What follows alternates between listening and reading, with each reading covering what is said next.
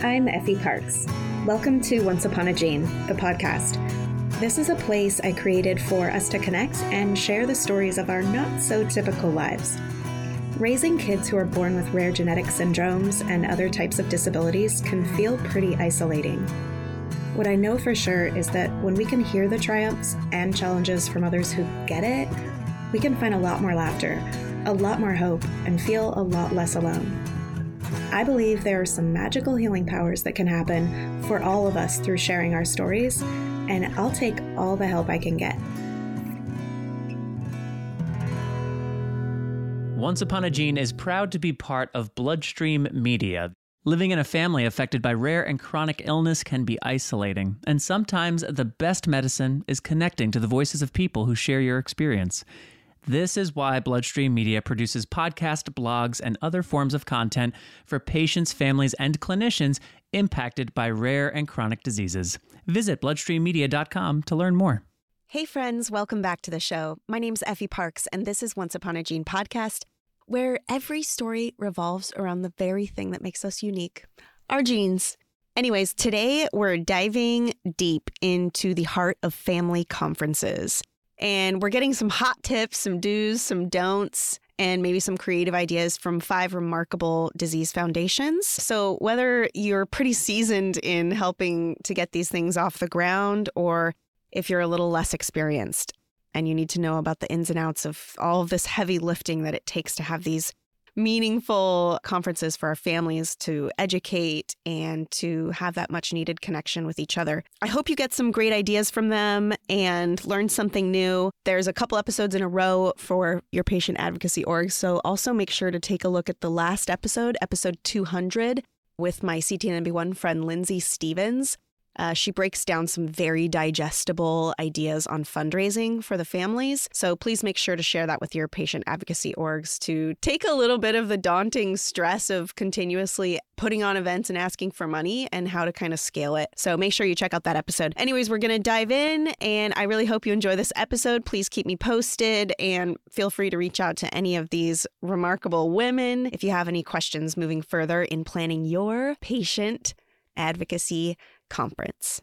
Here's a story from Melissa Hioco from STXBP1. Hi, this is Melissa Hioco with the STXBP1 Foundation. Here are our do's and don'ts and lessons learned from our previous conferences. Do offer a hospitality room, a family hospitality room. Don't provide childcare. In our lessons learned, we found that this was a huge liability for our organization and there were a lot of things that were very difficult in providing childcare.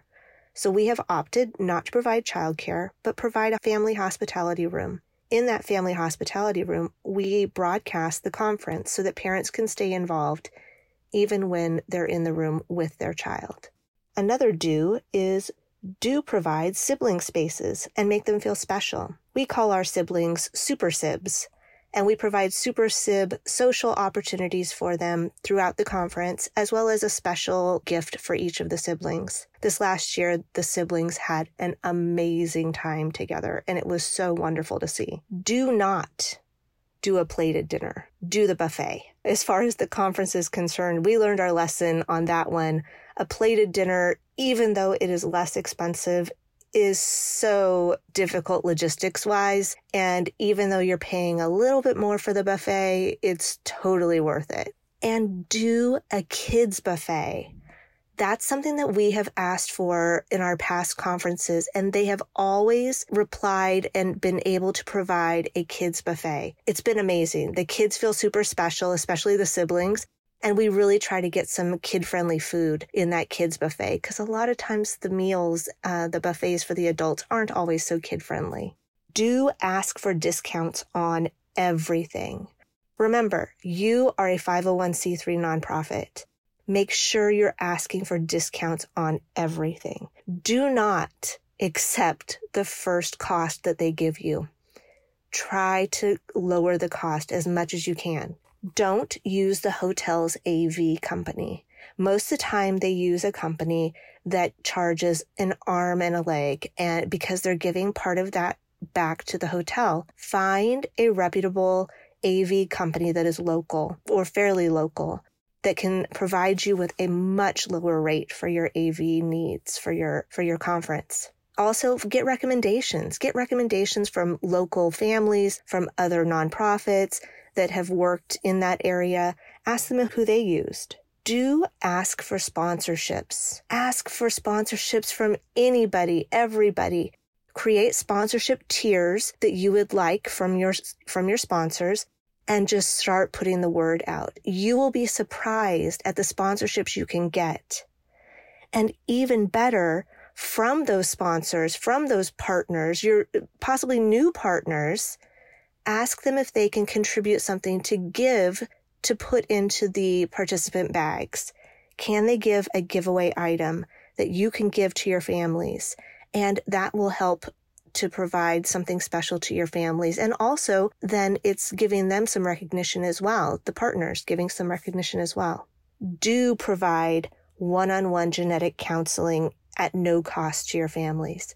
This has been an amazing resource at our last two conferences. We have filled up every appointment and we have had wonderful volunteer genetic counselors who have gone out of their way to come to the conference and to sit down with each and every family and really discuss the genetic report of their child or of their loved one. This has been a huge resource. Do provide families with the opportunity to meet with researchers. Provide social opportunities for families and researchers to meet during your conference. Let it be an open time where researchers and families can can freely talk, can meet each other in a social environment. This is hugely impactful for both the families and the researchers. This has been an amazing thing, especially for our researchers who go away or take away from our conference some amazing new relationships with families, and it makes their work that much more impactful for them. Do hold your conference at an event center that includes a hotel. This is really important for children or family members who have special needs where they might need to be changed. They might need a private area for eating or just to rest. And so this gives them the opportunity to come and go from the conference as they need to and be able to take care of those things do see if the city or the state has any incentive programs that provide funding for nonprofits to hold events in their city or state do have your conference where the patients could potentially be seen at a clinic nearby. There's so much more I could say on this topic, but feel free to reach out to me. I'd love to chat. Here's a story from Trish Flanagan from HNRNPH2. Thank you so much for inviting me to talk to your listeners about a topic that we feel really good about over at the Yellow Brick Road Project. Um, we've been hosting family meetings since 2018 I think they are just getting better and better. And um, nothing would make me happier than to share some of the do's and don'ts to keep in mind as groups start planning to host their own family meetings for rare disease. Okay, so first, at our family meetings, it's really important for us to bring the families and patients that are affected by a rare disease together with one another, but also to connect them to researchers. There's this symbiotic relationship that we love and respect. We have organized so that we can drive research forward in most cases. And so, in order to do that, we have to bring these two groups together. So the first big do would be to invite both affected patients and families and the researchers who are carrying out studies into the rare disease uh, that the organization is focused on. The interaction between them is absolutely critical. One thing that I would say to keep in mind is that the beautiful rare patients and their families who are at the meeting are the real VIPs. They even have a slight edge on the most prestigious researcher you have invited. The patients are why we exist. And as far as we're concerned, their safety, their comfort, and their happiness always come first and above everything else when we are planning a meeting. Okay, another do is to poll your community. Why would we take a shot in the dark? We ask our families directly about their preferred geographical location for the meeting, the dates for the meeting that work best, and we even ask them about what topics for discussion groups they'd like to be a part of. This is important because it gives the community the clear message that your organization is responsive to what it is that they want the meeting to be about. Okay, next, do. Do give the speakers that you'd like to attend and present at the conference plenty of lead up time so that they are able to say yes to attend your conference. I would say as at least three and as many as six months or even more will just show that you respect their busy schedules and it will result in making it easier for them to say yes to your invitation. You really need to stay on top of them, communicate with them about the details of the conference so that they can prepare. They may have to you know, book their hotel accommodations by a certain date. All of that has to be outlined very clearly for them, you know, so that they can meet your expectations and keep you on the timelines that that uh, you know your planning team has established. Okay, another do take on-site tours of the venues that you're that are being considered. It it's very very important to make sure that the space that you're going to lock in to have your event at will accommodate the patients and families. For us, for example, a space with a lot of elevators or steps or narrow meeting rooms would be a no go. Okay, now I can move to a few of the don'ts to keep in mind. Don't be vague with your families about the expense attending the meeting will mean for them.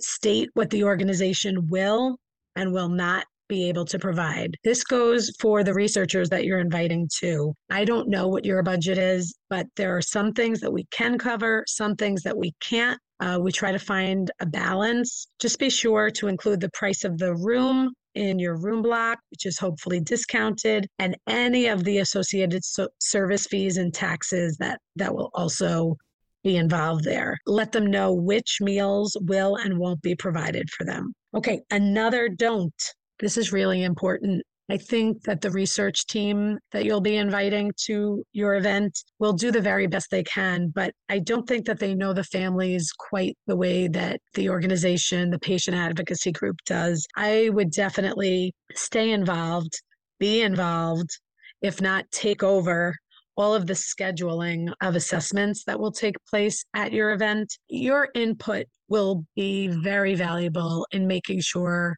that a family isn't perhaps lined up to get an EEG and then blood work back to back. You know, we would probably say, let's spread that out.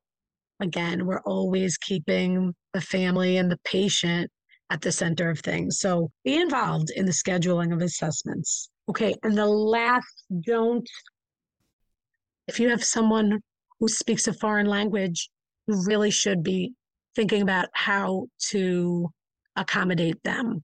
If you have, uh, but by maybe um, hiring an interpreter uh, for them. Uh, the same goes for uh, any any guests that will be attending the meeting that have mobility issues. Recently, we had an amazing event at at the beach, and so we rented several wheelchair uh, beach beach wheelchairs. They can run along the sand a lot more easily than an actual wheelchair or a stroller ever could. But but you have to keep the people who you're there for at the center of it all. That's the biggest takeaway. I really appreciate the opportunity. And please, anyone who would like to be in touch, uh, feel free to reach out. And um, we, we are very happy to share. Here's a story from Amy Fenton Parker from BDSRA. I'm honored to speak about the annual family conference for the Batten Disease Support Research Advocacy Foundation. While we took a hiatus from in person conferences in 2020 and 2021, we brought back a hybrid conference last year and then again this year. I'm happy to share what we've learned and hope to give others some helpful nuggets. To give a little background, our conferences average between 3 to 400 people. This depends on the location, and we know that if we stick to the central time zone, our attendance is best.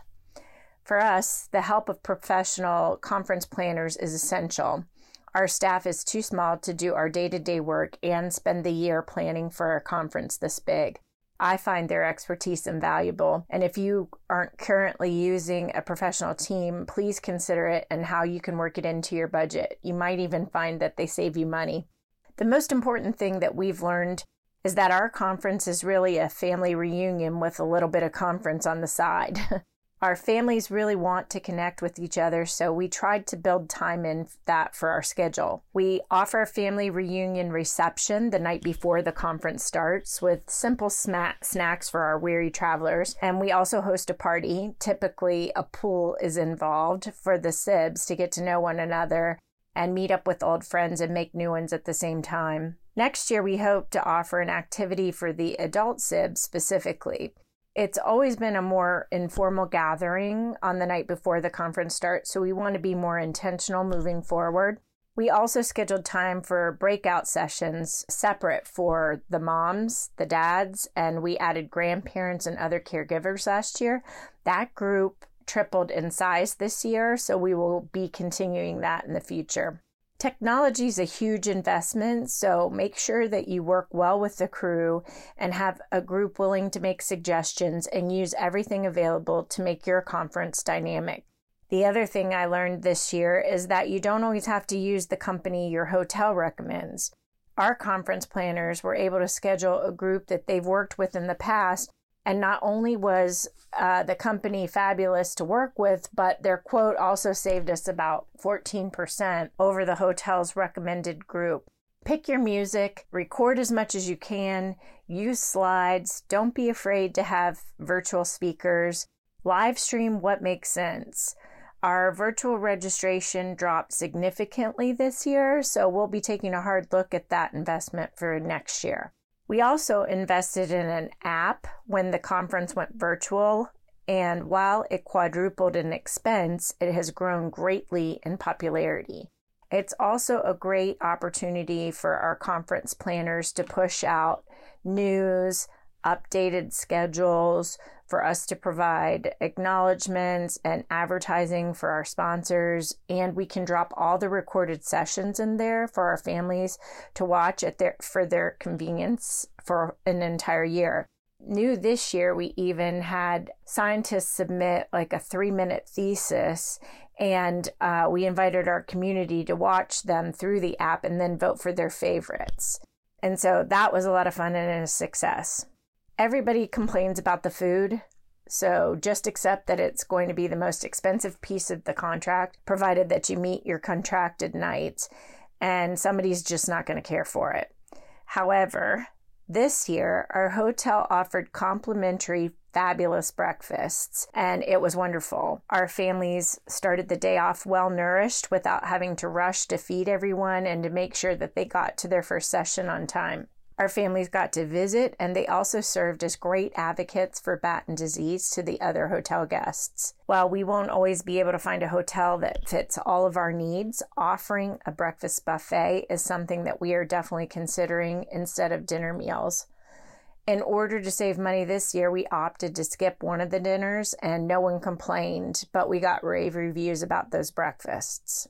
Childcare for little ones and affected children is extremely important. In the past, we had a combination of hired nurses and dedicated volunteers, and the pandemic created a shortage of nurses, and the volunteers shrank to just a handful. So we opted to hire professional childcare providers to complement our experienced volunteers we learned that we need to publicize this offering more widely to our parents. We need to explain that it's free, what is offered by the trained professionals, and that it's not just babysitting services, and that there is a quiet room for rest and movies. We had a fabulous ratio of providers to children this year, and I don't see that going backward.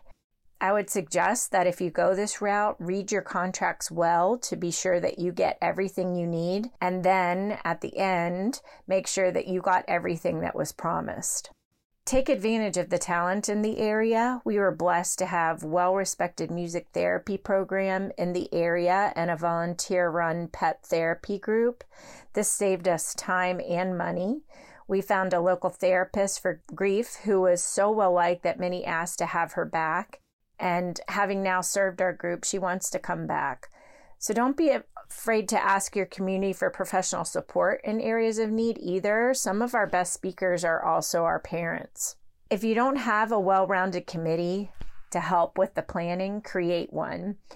Our committee is comprised of virtual participants, bereaved parents, adult SIBs, grandparents, and actively caring parents. Not only do they volunteer to voice their ideas, but they also volunteer to do what's needed on the fly at the conference.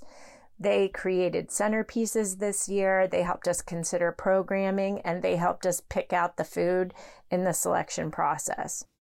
The committee can be as active as your staff needs them to be from one year to the next. I would also suggest to utilize your board. They are great resources for finding speakers, including themselves. They can be pulled into action at a moment's notice, talking to a grieving parent, giving house notes at the podium. They can do speaker introductions. They can moderate for a panel, and they even can help with the program planning. So give them something to do. That's why they're, why they're there for you. I would also suggest that you publicize, publicize, publicize. Um, rope in first time attendees, long time attendees, speakers, board members, SIB leaders, and more to give testimonials about why they attend, what they like most, what they do while they're there, anything you can think of that will entice your community to join you. You can record over Zoom, you can ask them to take selfies or make recordings with their phone, and ask for permission to use photos that they've even posted on social media. Your team should also make videos about what they are looking forward to at the conference so that the community can see a familiar face when they meet you at the conference. Programming is so important so be mindful of what is competing for attendance. It's so hard to make choices when they're all good. We do advise parents to split up when needed, and we do our best to consider the audience when planning the schedule. So, for example, some parents who are not actively caring might not be interested in a doctor panel discussion. So, we might put an advocacy session opposite that track to attract those parents to that talk. And sometimes less is more. You know, we have attendees who aren't interested in gathering in any of those topics, and they might gather together in public areas to visit with each other, and that's okay. Accommodate your virtual attendees too. Uh, we were able to monitor the q&a sessions through the app that we invested in so that attendees could have their questions answered after they watched um, the presentation. Additionally, I know there were parents in the live audience who were also using the app to submit questions because they didn't want to stand up and use the microphone, and it worked just as well. I love our Saturday night banquet. It's a time of celebrating, being together, and lightening the mood after what can be a heavy couple days. We have food, dancing, photo booths, and a parade of the children who are affected with uh, Batten disease as well as their SIBs. And it just feels like a wonderful cap to a busy few days. I highly recommend something joyous to include everyone before you leave. It doesn't have to be fancy. I mean, mind your budget, but think about how you could incorporate it into your schedule. Last, don't be afraid to challenge tradition and think outside the box. I mean, science changes all the time. So, soaking your programming, your schedule, and your outings. Ask why. Listen to the comments you receive in your post conference survey. And by the way, if you aren't surveying the attendees, start now. Encourage them with every tool that you have to respond to the survey. If you have a resounding theme from it, address the community immediately. I find that a lot of our complaints stem from just a lack of understanding, so we always have the opportunity to improve our communication. Use the survey to improve. We value our community's voice And when they see that we have incorporated their suggestions and addressed their complaints, it builds greater trust and belief in our community and our team, and it makes them want to come back the next year. I'm happy to talk with any of your listeners about our experience, as well as any specific questions and suggestions that they might have for us. You can find all of my contact information on our website, bdsrafoundation.org, under the About section. I'm Amy Fenton Parker, and I'm a Batten advocate for a cure. Here's a story from Kara Kilroy from JDVS. Hi, my name is Kara Kilroy, and I'm the president and co founder of the Jansen de Vries Syndrome Foundation. We have the exciting opportunity to host our first Family and Medical Professionals Conference this past July 2023 and wanted to share some of the lessons learned, do's and don'ts from this exciting experience that we were able to plan and host for our JDVS families. First and foremost, just coming together as a community for the first time since the founding of the JDVS Foundation was incredibly memorable and special. And in the planning process, we were very, very aware of how emotional and overwhelming it might feel for families. And something that we did and that I think worked really well was making space for families to connect and share and sort of provide an emotional space for them to be vulnerable about what it means to come together and to share this journey and to talk about the amazing things that we have learned as caregivers on this journey and also the hard things, the things that make it difficult to be a caregiver of a child with a rare genetic condition.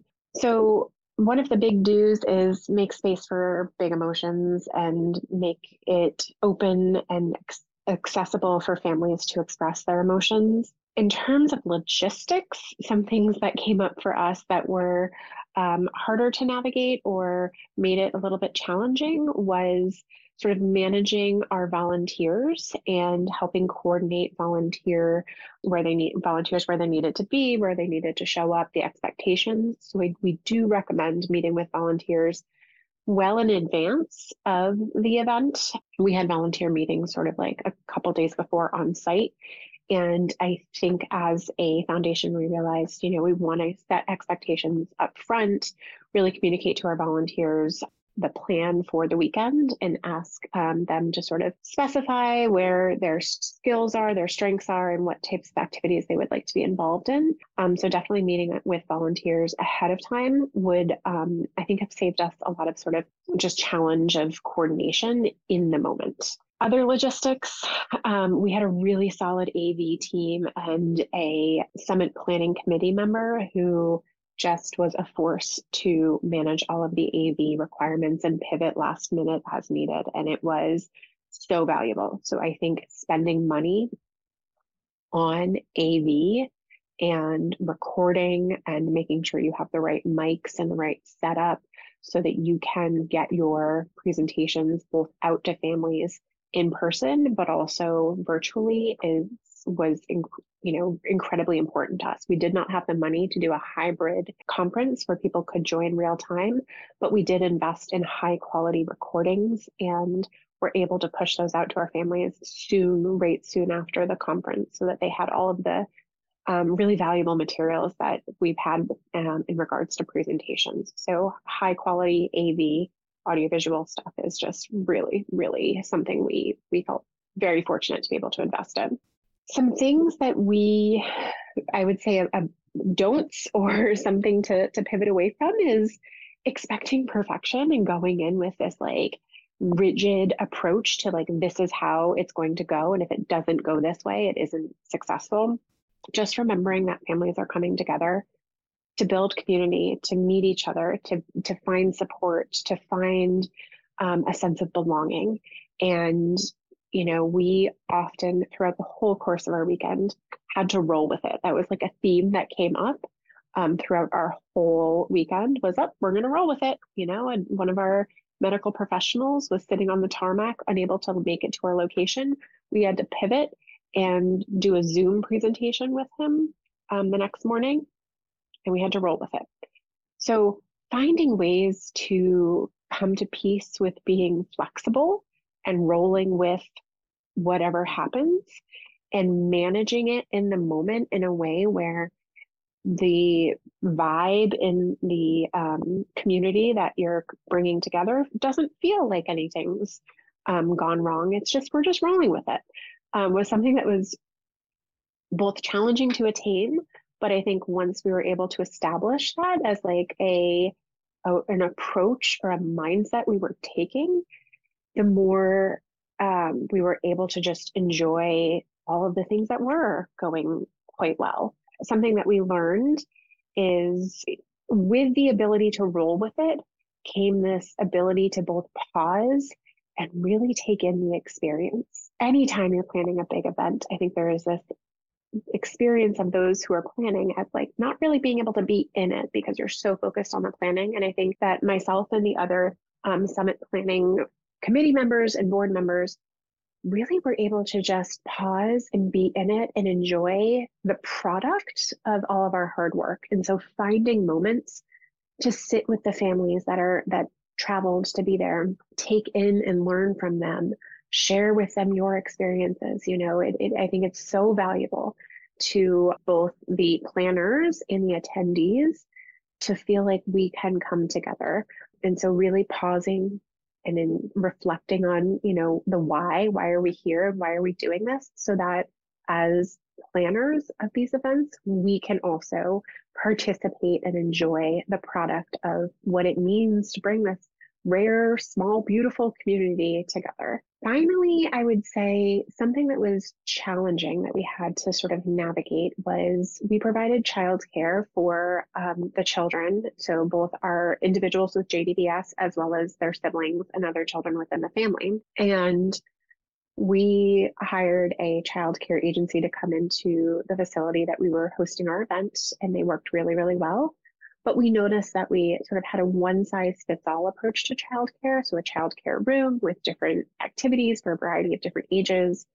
And with our population and with the number of individuals who are participating in our childcare options, the one size fit all was not appropriate. So, we need to pivot next time we host in two years. We host our, our second um, Family and Medical Professionals Summit. We're going to have to figure out a way to have a variety of different childcare, or we're going to have to meet different needs. So whether it's developmental level or different rooms, having a quiet sensory room and then a, a play room, but just, you know, that was something that was a little bit stressful for us as we brought our families together to identify, you know, the needs of the different children who were in attendance so that their parents and their caregivers could get the most out of their participation in the summit. But overall, it was, we had wonderful feedback about our first event. Um, we are excited to do this again, and we've taken so many, you know, lessons away from this experience. And feel like, you know, we are armed with wonderful information to plan another successful conference.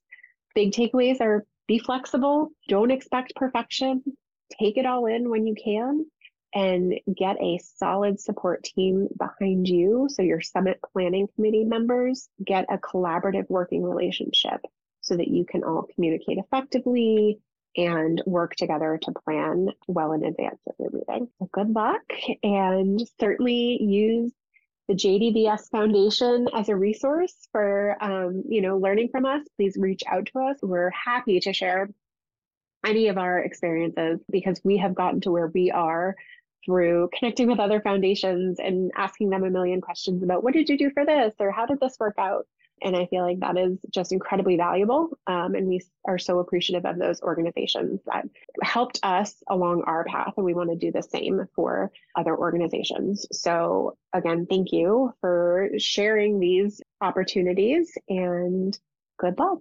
Here's a story from Ashley Point from KDVS. Hi, my name is Ashley Point, and I'm the president of the Koolen de Syndrome Foundation. Effie asked me to give some tips about hosting a rare disease gathering as a patient advocacy organization. Our foundation started hosting backyard barbecues with a few families in 2009 and just held our 400 person patient advocacy summit in July 2023. We also held our first scientific summit with over 20 experts. It's amazing to see how far we have come. A few tips. First, recruit amazing volunteers. Select a core group of people I would say 5 to 15 to be the main leaders of the gathering, and if possible, ask one or two of those people to chair the entire event. You will want someone who sees the overall picture and incorporate all of the ideas. Another idea is to find a host family. This is a family that lives in the area where you are holding your meeting. They can tell you the fun activities that are available, recruit local volunteers, possibly donors, and be the shipping destination. Second, work with an event site company. We worked with meeting and incentives worldwide. We did not pay a dollar to them. They are paid after the event by the hotel. After we selected our target city, they helped narrow down the possible hotels that had the size and staff to handle our group. They set up site visits with each hotel. It was great to talk with the staff, try the food, and see the facility. After this site visit, we chose two hotels, and meetings and incentives worldwide began the negotiations. They were able to read the contracts, understand our needs, and get us the best rates, space, and catering prices. Third, fundraise, fundraise, fundraise. It will take more money than you budget. Wonderful ideas will come up, and you will want to incorporate them into your event. You can accept corporate money, personal money, and even grants. Look everywhere for money. Does your community use a certain medication? Ask that manufacturer for a grant. Most applications can be found online. Does your company use a particular device? Go to that company's website and see if they offer sponsorships. It never hurts to ask. The worst they can say is no, and you did not lose anything. And maybe next time they will say yes. Ask your community to sponsor a researcher's flight or hotel room. Maybe a community member owns a small business and they're looking for a way to contribute. Ask, ask, ask. You never know where the money will come from. Lots of little donations add up to a big budget. Speaking of money, set a budget early, but be flexible. Decide if you will charge your families. We decided to charge a different price for adults versus kids, but we never charged the individual with the rare disease. The small registration fee paid for hotel and food. We were able to find enough donors to cover the travel and hotel rooms of our speakers. Set a rough agenda early and decide what is important to your community. Do your families want to hear about research? Do they want to participate in research? How much time will you spend on caregiving topics? Do your families need information on early intervention programs, IEPs, transitioning to adulthood, financial planning or trusts? Will you allow time for sibling support groups? Grandparent support? Be sure to allow time for families to naturally gather. Families liked planned activities, but also enjoy hanging out in the lobby or the pool. Maybe they want to go bowling. What about a bingo night? Be sure to add breaks throughout the event. Families love to learn from one another and to socialize. Ask your speakers to volunteer their time and host one on one meetings with individual families. This is a great opportunity for families to learn from the speaker without chasing them down while the speaker is trying to eat lunch. Charge a small ticket price for each meeting. The speakers love talking to families and answering specific questions, and the families love getting information specifically for their loved one. Consider providing childcare. We hired a company that does corporate childcare events and was able to handle our medically complex kids. That made childcare fun. They had themes and broke the kids up by ages. This allowed parents to focus on speakers and the kids to focus on fun. As always, be inclusive and reach out to different members of your community to find out what is important to them. Be sure to have ramps, not just stairs, to your stage. Think about G-tube fed individuals and how to incorporate their needs. Are the hotel rooms big enough for all of the equipment that comes with a medically complex child and family? These are all questions to consider. In the end, hold the conference. It will not be perfect, but your community will love it. They will love to feel quote, normal and understood. The researchers will enjoy meeting the families that they are working so hard for, and families will find commonalities and connections that will last a lifetime. These are my tips, but please reach out if we can be of any help. Together we are stronger. My email address is ashley, A-S-H-L-E-Y, at kdvsfoundation.org. Thanks to Effie for letting me share our top tips for a wonderful meeting. Happy connecting. I hope you've been enjoying this podcast. If you like what you hear, please share this show with your people and please make sure to rate and review it on iTunes or wherever you get your podcasts. You can also head over to Instagram, Facebook, and Twitter to connect with me and stay updated on the show. If you're interested in sharing your story, or if you have anything you would like to contribute, please submit it to my website at effieparks.com. Thank you so much for listening to the show and for supporting me along the way. I appreciate y'all so much. I don't know what kind of day you're having, but if you need a little pick me up, Ford's got you.